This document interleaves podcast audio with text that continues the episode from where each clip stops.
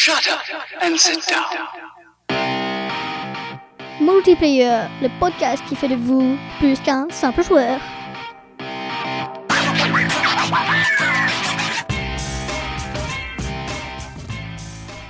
Nous nous retrouvons aujourd'hui dans Multiplayer pour parler de la préhistoire du jeu vidéo. Nous sommes en 1958, en pleine guerre froide.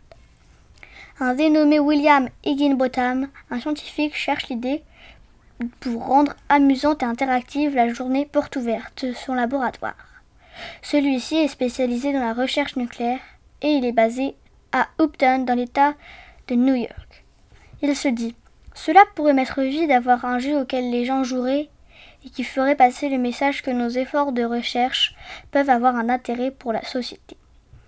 Son laboratoire dispose d'un ordinateur pouvant calculer des trajectoires comme celle d'une balle qui rebondit et les afficher sur un écran d'oscilloscope. Il se demande pourquoi ne pas utiliser cet appareil et développer un jeu de tennis pour deux joueurs?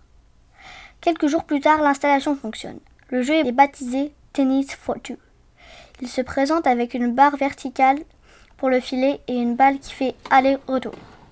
Le jour de la porte ouverte, ce sont des centaines de visiteurs qui font la queue pour y jouer. Le premier jeu de l'histoire, vidéo de l'histoire, est né.